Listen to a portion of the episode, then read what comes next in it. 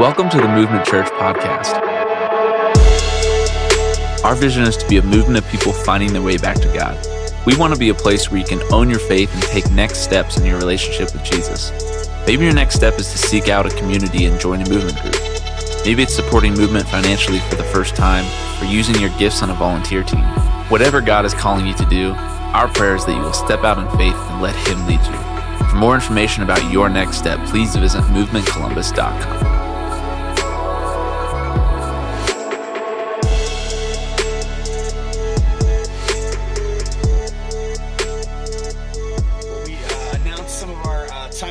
building and some of the things coming up last week. Some of you were out of town for Thanksgiving. Some of you were at home crying just because you couldn't handle the Michigan loss. Now we're just dealing with the fact that we're like the number seven team in the country and we're, we're just going to move on and go to next season. All right. So, uh, some things that you need to know uh, for our building. We expect that we'll be uh, getting possession of that building in the next couple of weeks. Uh, we, we think that we'll be able to move the offices before Christmas. We don't know exactly what that looks like with Franklin County and good old occupancy. So we're going to wait and uh, have our, our Christmas Eve services here. So if you didn't know, we're doing a service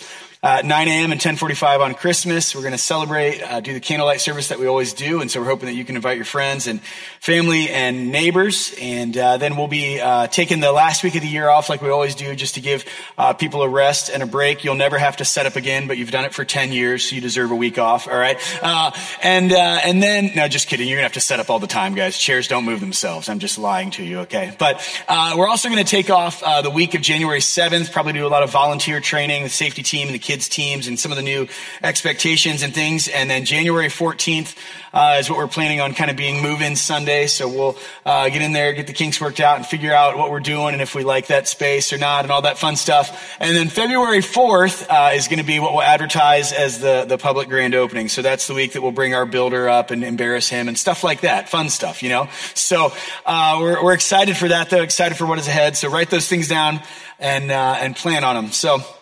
It's, uh, it's week four uh, in the series. You just saw what's the point, the parables of Jesus. We've just been going through uh, some of the parables of Jesus and seeing what they have for us. Uh, a parable uh, actually means to cast alongside. And so Jesus' parables were kind of uh, stories within a story alongside a story, if that makes any sense. A common description of a parable is an earthly story with a, a, heavenly meaning. And so we want to jump into another parable this week. So if you've got a, a Bible there with you, there's one under your chair. Maybe you can, you can find if you don't have a a Bible with you, we're going to be in Luke chapter 13. Luke chapter 13, verse 1, and it's on page 626 in those Bibles. Luke chapter 13, verse 1. Eventually, we're going to make our way uh, through verse 8, but we want to give some of the context here. Luke 13, 1 through 5, page 626. I'll, uh, I'll read. You can, you can follow along as we talk about and set up this parable. It says this. About this time, Jesus was informed that Pilate had murdered some people from Galilee as they were offering sacrifices at the temple. Do you think those Galileans were worse sinners than all the other people from Galilee? Jesus asked. Is that why they suffered? Not at all. And you will perish too unless you repent of your sins and turn to God. And what about the 18 people who died when the tower in Siloam fell on them? Were they worse sinners? Were, there, were they the worst sinners in Jerusalem? No. And I tell you again that unless you repent, you will perish too. Well, that's kind of the, the, the precursor, the setup for the parable we actually want to get into today. And it might seem like some, uh, some weird verses, uh, but I love how oddly relevant this is. Uh, Jesus is, is talking, he's interacting with people, and he kind of uh, references two events that were going on in their culture at the time. Uh, he's talking about a, a, kind of a, what I'd call a natural disaster, and probably not a week goes by that we don't have a, a, mass shooting, a natural disaster, some cultural reference that people are always wondering, okay, what does what does this mean? See, there was a belief in these days uh, that that if if something happened to someone, well, it must be because they deserved or they must have had it coming, and we don't necessarily talk about it, but I think a lot of people in modern day have a, a similar belief, right? They would call it karma. They would say, well, whatever you put out into the world comes back to you you in some way. And some of us would say like, no, that's crazy. And some of us are like, yeah, I believe that. I think sort of a little bit, but I don't know if I'm allowed to talk about it. And, and, and so I, am going to say this, uh, humbly and, and gently. Uh, karma wasn't real back then and it's not real now. And I hope that doesn't make you too mad. Here's, here's what I mean. Jesus emphasized that there, there'd been this tower collapse in their culture. Uh, he's talking about, it. he says, listen, the, the victims in that tower collapse weren't any more sinful than anyone else. The truth is, uh, that we're all sinful. The truth is that we're all separated from God. The truth is, uh, that we're all separated from God and, and walking toward death and deserve death. And so what Jesus is saying is rather than speculating about what's going on in culture, speculating about if someone deserved this, where their righteousness is, if they're better than me, if I'm better than them, Jesus is saying, listen, this isn't based on your circumstances. He's like, I, I, want you to, to know what you need to worry about is repentance. And what you need to know is that there's an uncertainty of life. And he's going to tell this story here to kind of emphasize the urgency that we need to be ready spiritually. And so he tells this parable here in verses six through eight. This is called the parable of the barren fig tree. Page 626. Then Jesus told this story. A man planted a fig tree in his garden and came again and again to see if there was any fruit on it. But he was always disappointed. Finally, he said to his gardener, I've waited three years and there hasn't been a single fig. Cut it down. It's just taking up space in the garden. The gardener answered, Sir, give it one more chance. Leave it another year, and I'll give it special attention and plenty of fertilizer. If we get figs next year, fine. If not, then you can cut it down. We've said that Jesus would teach in, in, parables. He would use everyday examples to convey spiritual truths. And this vineyard that he's talking about is kind of a representation of God's kingdom, right? We, we know and we believe that when someone comes to understand the gospel, when they understand that they've been separated from God, but Jesus came and gave his life to pay the price for their sins, and by trusting in what Jesus did on the cross, by, by saying, Jesus, I repent of my sins, I, I trust in what you did, and I, I want to follow you with my life, I want to give my life to you, a seed is planted in someone's heart. A seed of the gospel is planted in their heart and they enter in that moment and become part of the kingdom of God. And that seed that's in their heart should begin to develop and should grow and should progress from there. And so all throughout his teaching, Jesus announced and proclaimed the kingdom of God.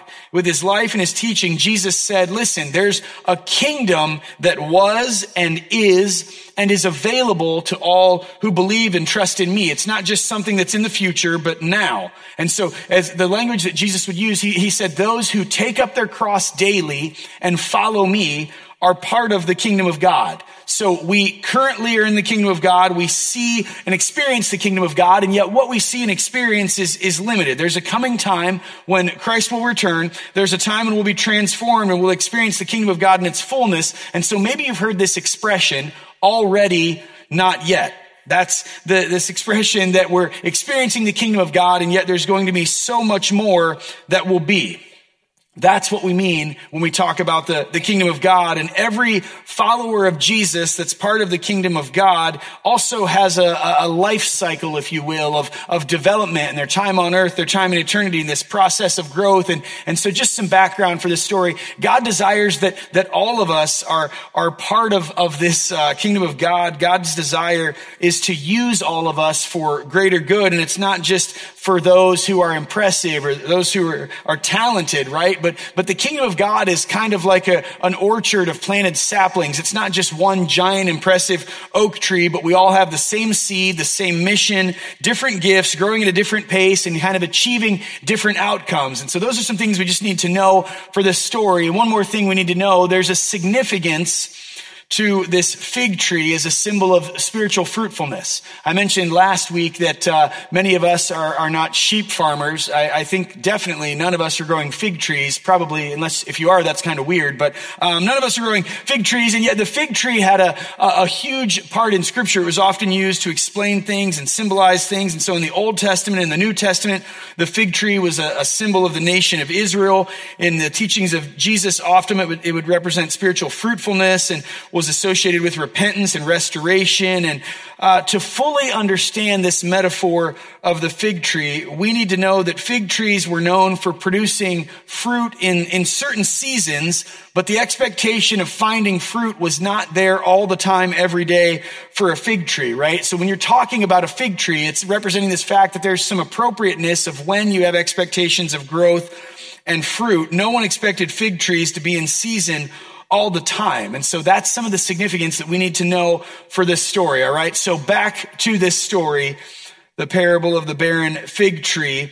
First point of this, this parable is, is just that there's an expectation of fruit once a seed of the gospel has been planted. There's an expectation of fruit in the life of a believer. God has expectations that we will bear fruit by following him. God has expectations that we will bear fruit by following him. And, and the first question you're probably asking is what fruit? Maybe you're realizing now that you didn't eat breakfast. We're not talking about that fruit. We're talking about uh, spiritual fruit. We're talking about the fruit of the Spirit. In Galatians 5, we're told the fruit of the Spirit is love, joy, peace, patience, kindness, goodness, faithfulness, gentleness, and self-control. And these are the things that should be evident in the life of a believer as they walk with Jesus, as they walk and are led by the Holy Spirit, and as they let the Holy Spirit guide them. So how do we bear fruit? How do we live the fruit of the Holy Spirit? By living, loving, and serving. The, the fruit of the Spirit are not called the fruit of Mark or the fruit of, of us. They're called the fruit of the Spirit for a reason because we have to be walking with Him, submitting to Him, being led by Him so that we can see those things in our lives. Things that we saw in the life of Jesus, things that we see in scripture, simple things like sharing the gospel Right? The Bible tells us that the word of God does not come back void. And so if we're doing things like proclaiming the name of Jesus, proclaiming truth, we are bearing fruit. If we're doing something as simple as loving people as Jesus did, we're bearing fruit. And if we're doing ministry and building his church, we often say this phrase that we want to do what Jesus would do if he were in your life and in your setting. If we're doing those things, we're bearing fruit. And it can be plainly seen in verse six here that the owner has a desire for fruit after three years. The seed has been planted. The tree has, has come to be and, and the owner's looking at this thing and he's like, all right, what do we, what do we got? There's no way around it.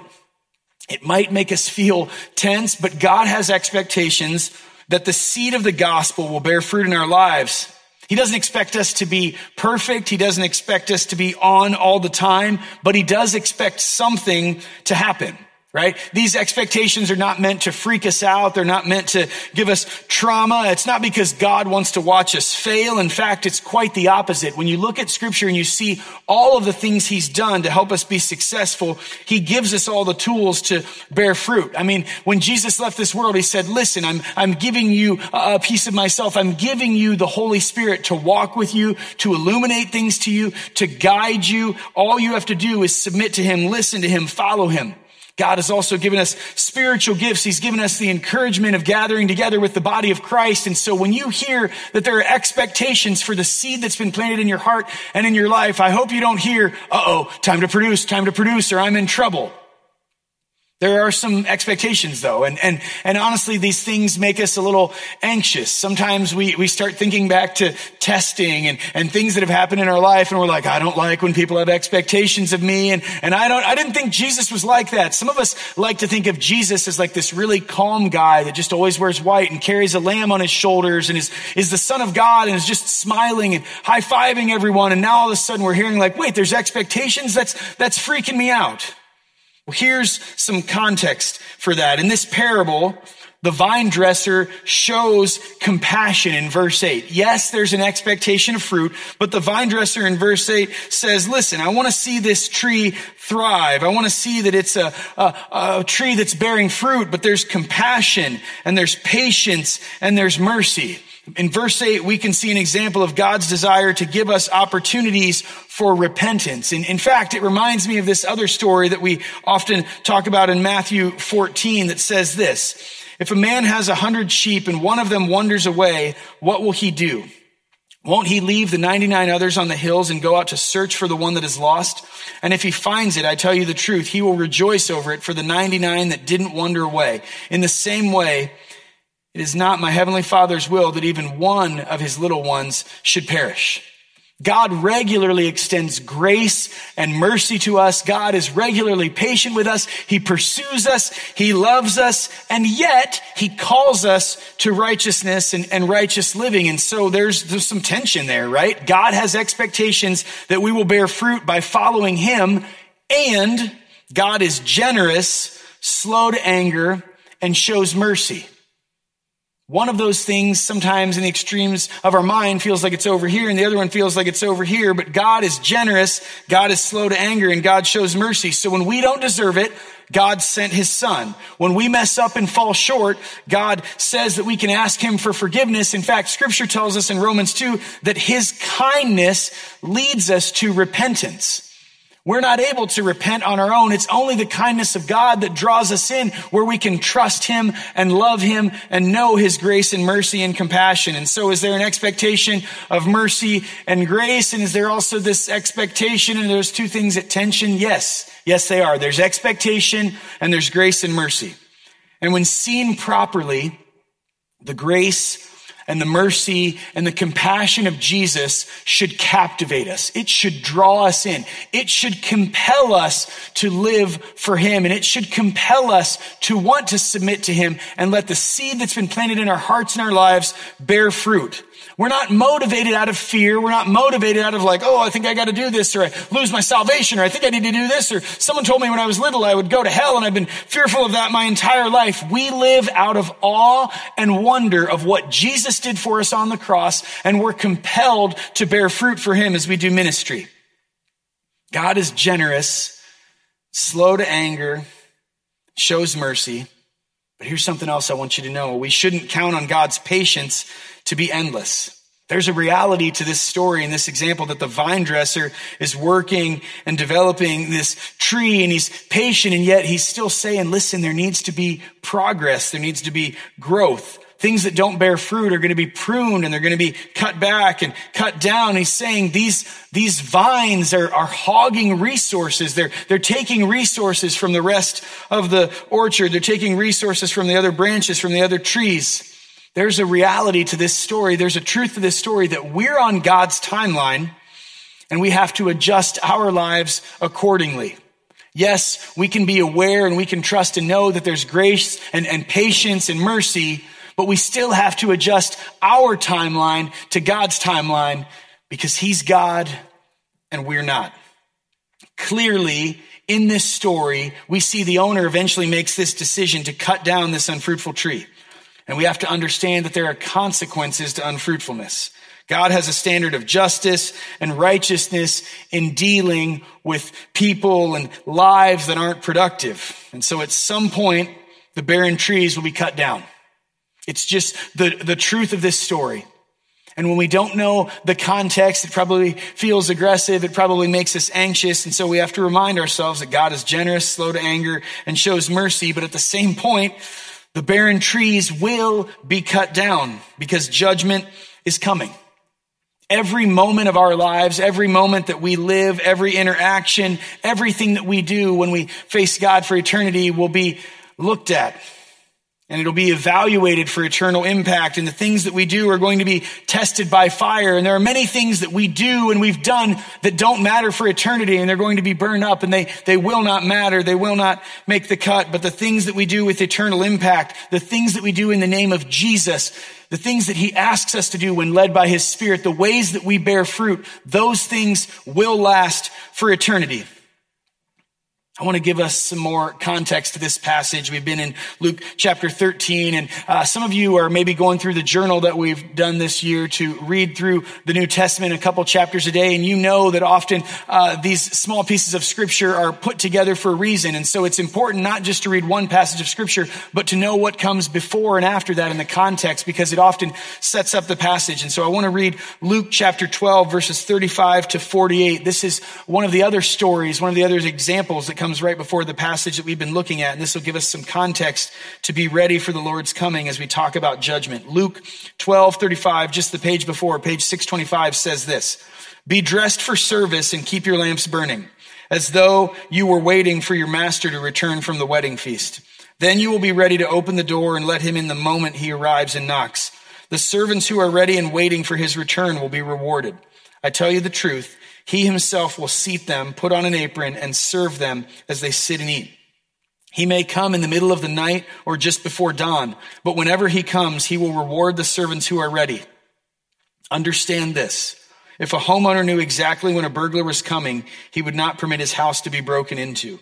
You also must be ready all the time, for the Son of Man will come when least expected. Peter asked, Lord, is that illustration just for us or for everyone? And the Lord replied, A faithful, sensible servant is one whom the master can give the responsibility of managing his other household servants and feeding them. If the master returns and finds that the servant has done a good job, there will be a reward. I tell you the truth, the master will put that servant in charge of all he owns. But what if the servant thinks, my master won't be back for a while? And he begins beating the other servants, partying and getting drunk. The master will return unannounced and unexpected, and he will cut the servant in pieces and banish him with the unfaithful. And a servant who knows what the master wants but isn't prepared and doesn't carry out those instructions will be severely punished. But someone who does not know and then does something wrong will be punished only lightly. When someone has been given much, much will be required in return. And when someone has been entrusted with much, even more will be required. The return of Christ and his final judgment will be a surprise. Scripture makes it clear that the, the hour, the time, the day is going to be unknown, but that we need to be ready. And Jesus says his wise and faithful servants will stay faithful to Christ until he returns. They'll stay faithful with their lives, with their conduct, with their focus, with the way they're trying to bear fruit. This interaction also says the foolish servants are going to grow weary. They're going to grow tired of, of waiting. They're going to turn to worldly ways and then they're going to face a harsh punishment when Christ returns unannounced. That's the context of the story we looked at. And so if your head is spinning and you're like, whoa, this is a lot for a Sunday morning. I was just hoping to be uplifted today. Here's what, here's what I want you to know. The first parable that we looked at, the parable of the fig tree is often interpreted as a lesson about repentance and the need for fruitful living. Fig tree symbolizes individuals and communities that are expected to bear spiritual fruit as they follow Jesus.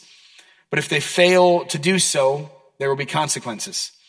And in that interaction, we see the vine dresser's plea for more time and effort. And that, that represents God's mercy and patience. And he's giving people an opportunity to turn away from their selfish desires, to turn away from unfruitful lives and embrace a life that's found in him and anchored in him, to embrace a life of fruitfulness and a path of, of righteous living. And so here's what we should catch today as we talk about this scripture. We need to recognize that there are areas of our lives that are, are not fruitful. We need to recognize that we have areas where someone could look at our lives, or if we're having moments of self awareness and honesty, we could look at an area of our lives and say, I am unfruitful in this area, or this area is, is unfruitful. And this passage is telling us that, that we need to work to cultivate growth in the places and in the areas that we're unfruitful. Here's, here's three ways that, that we can cultivate growth. The first one is very clear in the scripture we looked at today, and it's, it's repentance, right? The first, the first thing that we need to do when we've not been honoring Jesus, when we've not been walking with Him, when we've not been submitting to the voice of the Holy Spirit, when we've not been bearing fruit, we've just been running around and doing our own thing and being lazy and, and, and just ignoring what God wants from our lives. When we're made aware of that, when we see that, we need to repent. Repentance can be uh, a, a, thing that happens at a point in our life when we say, Jesus, I, I never knew how far I was from you. I never knew how much I needed you. And I'm turning my life to you. I'm giving my attention to you and I'm walking towards you. There, there may be people in the room who have never repented, who've never realized they've been running away from Jesus and doing their own thing. Their lives have been unfruitful. And they would say, Jesus, I want to walk towards you. I want to walk with you. I want to listen to you. I want to submit to you. And there may be people in the room that would say they, at one point in their life turned and were, were facing Jesus and then they got distracted and then they began to wonder.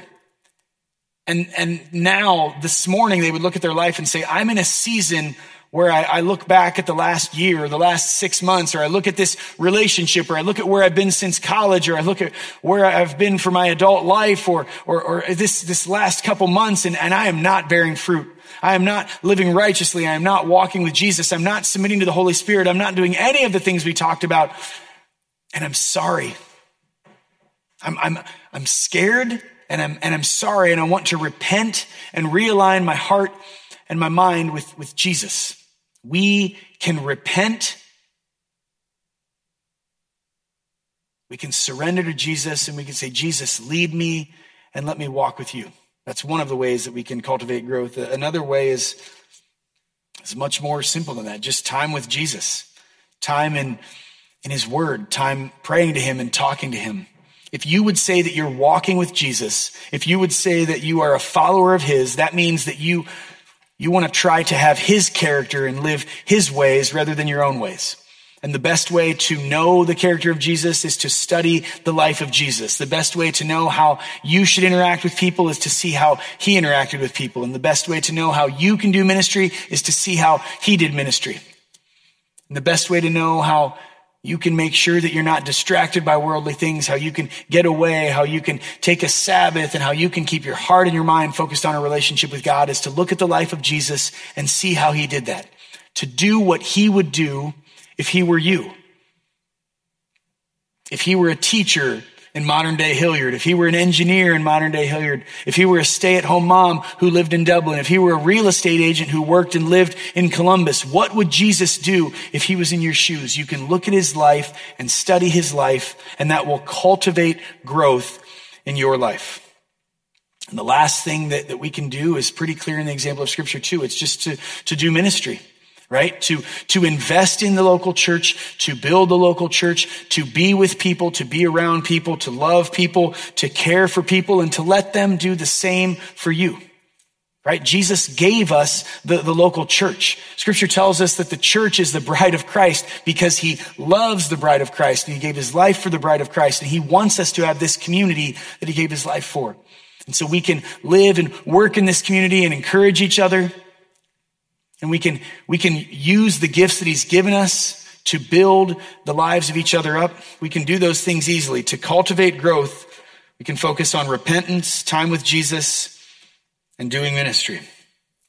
So this morning, I, I want us to just ask ourselves this. Are you bearing fruit? As you look at your life, as you look at your heart, as you look at this last season, as you look at the last three years, are you bearing fruit? And I want us to, to think of this. Many of us uh, have a, a, moment that's maybe frozen in our minds in school where we look back and we would say, Oh, I remember the first time I got a, an F or a, a D. I remember the first time I, I got a bad grade. And I think sometimes when we look at a, a story like this, we, we think of it like that. We're just like, we're opening up our report card and we've been kind of ignorant or kind of ignoring this. And we're like, Oh, good. I, I got a, spiritual F today, right? I, I have a terrible grade. And I want you to know that the, the terrible grade does not happen when you receive the report card, right? The grade happens when you chose not to study. And the grade happens when you didn't turn in a paper in the middle of the semester. And the grade happened when you weren't ready for the quiz and when you didn't get with that tutor that they offered to you and when you didn't ask for help. And things were coming off the rails long before. And sometimes we look at it at the end and we're like, yeah, I got a bad grade. I don't know how that happened, right? And Maybe now that we're a little older, we can look back and say, actually, I kind of know how that happened, right? The, the fruit that we see is an indicator of what's actually going on with the rest of the tree. And the fruit that we see is an indicator of what's going on with the roots. And so the fruit, or lack thereof, is an indicator of the roots, or lack thereof. And so some of us just need to focus on the roots of our relationship with Jesus. Some of us need to focus on what's actually happening with our roots. Long before a tree bears fruit, it's developing its root system. Long before we see anything above the, the soil, right? That tree is developing a root system that is just as big as the tree that you see above ground. And so some of us just need to repent, to spend time with Jesus, to do ministry and work on our roots. Because a, a tree never sets out to say like, all right, I'm going to bear fruit, right? A, a tree just takes in nutrients, takes in nutrients and takes in nutrients all year. And there are moments of growth there are moments when fruit comes to the surface, but the tree's not really in control of that, right? It just kind of happens. It just has one job. Take in nutrients, take in nutrients, take in nutrients. They say that you can actually only see growth on a tree like six weeks out of the year, right? And sometimes you look back at trees and you see these rings when they cut them down. It's like, oh, it didn't grow a lot that year. There, there are good years and there are bad years. And yet a tree just has its one job. Take in nutrients. Take in nutrients. Take in nutrients to those roots and in due time, due process, there's, there's going to be fruit that's going to be produced. The tree's not completely in charge of that. It just kind of happens, right? It's the same for, for you and I. We spend time with Jesus. We spend time being developed in his church. We walk with him. We're repentant. We keep our minds and our hearts and our eyes on him. and he's going to produce fruit in our lives. We don't really control that. We don't really know what happens. It's not like you can say, I'm going to have my most fruitful year ever and I'm going to be awesome for the next decade. But we take in nutrients and we spend time with Jesus and we spend time with Jesus and we spend time with Jesus and we spend time with Jesus and we build our root system and we trust that there will be fruit in due time. God is patient as we grow, but he expects us to bear fruit as we follow him. There's our, our big idea for this morning. God is patient as we grow. We don't need to be freaked out and, and, and forget that he is patient and merciful and full of grace. But Jesus was very clear that God has an expectation for the seed that's been planted in our hearts. When we're in the kingdom of God, He wants us to grow. He wants us to bear fruit. And to do that, we need to pull in nutrients, pull in nutrients and spend time with Him. If you want to talk to someone today about what it means for a seed to be planted in your heart, what it means to begin a relationship with Jesus today, I would love to talk to you at the Next Steps table after this service. And maybe if you've been having your eyes taken off Jesus, you've been distracted, you've had a season where there hasn't been fruit. Spend these next moments as we worship and as we respond, realigning your heart with Jesus. Spend your, spend your moment repenting and say, Jesus, my, my eyes and my attention have been elsewhere. You, you have my attention. If you need to kneel where you're at, if you need to pray with someone back at the prayer table, spend some time singing to God, worshiping to God, saying, Jesus, you have my heart. Jesus, I want you to build my roots. I want to be anchored in you and I want to bear fruit for you. Let me pray. God, thank you so much for your word. Lord, thank you that sometimes we just need a little bit of truth. We need a little bit of wake up call. And Lord, this passage is definitely that. Lord, thank you that you are patient. Thank you that you are gracious. Thank you that you are, are loving. And, and you, Lord, yet you've planted a seed and you want us to grow. So when our eyes are off you, when our attention is off of you, help us to be repentant. Help us to pursue time with you and help us to do ministry and be anchored in your church, Lord. We're going to mess up. We're going to have moments where we aren't growing and and yet, Lord, we want to submit to you, to follow you and be fruitful for you, Lord. We mentioned it last week. We want to have long obedience in the same direction. We'll look back and there will be ups and downs, but there will be consistent fruit as we follow you and submit to you, God. Guide us, draw us to you as we worship and as we respond now. It's in the name of Jesus I pray. Amen. Thanks for listening to the Movement Church podcast. Our vision is to be a movement of people finding their way back to God. We hope wherever you are, this message encourages you to take the next step in your relationship with Jesus. For more information about Movement Church, including attending a worship experience, getting connected, or to give online, please visit movementcolumbus.com.